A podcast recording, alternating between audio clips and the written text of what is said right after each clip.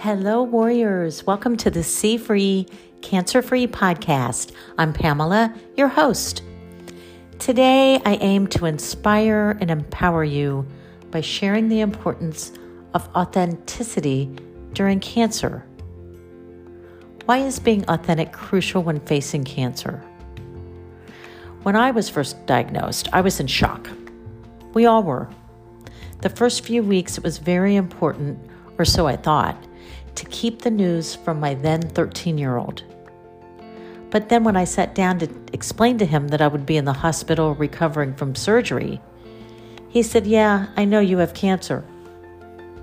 Why in the world did I try to hide this? If it affected me, it affected all my people. I'm so glad that this surfaced early on, as he was there for me in all of the times, good and bad, and I did not have to hide anything. Being 100% yourself during tough times allows you to reclaim a sense of control. A cancer diagnosis can make you feel like so much is beyond your grasp, but the way you choose to express your experience is within your power. Authenticity fosters genuine connections. Keeping it real is actually a beacon of strength for you and for those around you. Being pure and sharing your feelings with others breeds resilience. If you hide what's really going on in your head, you get stuck and it's harder to face healing head on. Moreover, being authentic promotes self compassion. We all need this. It's easy to get caught up in the whirlwind of treatments and appointments. But by embracing your feelings, it acknowledges your fears and your victories.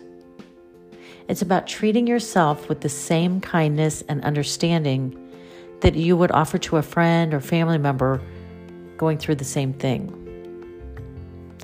So I encourage you to find strength in vulnerability, form genuine connections, and reclaim control over your story.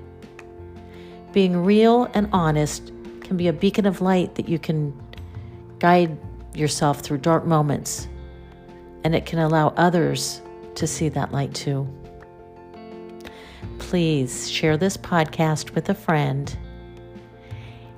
And until tomorrow, God bless.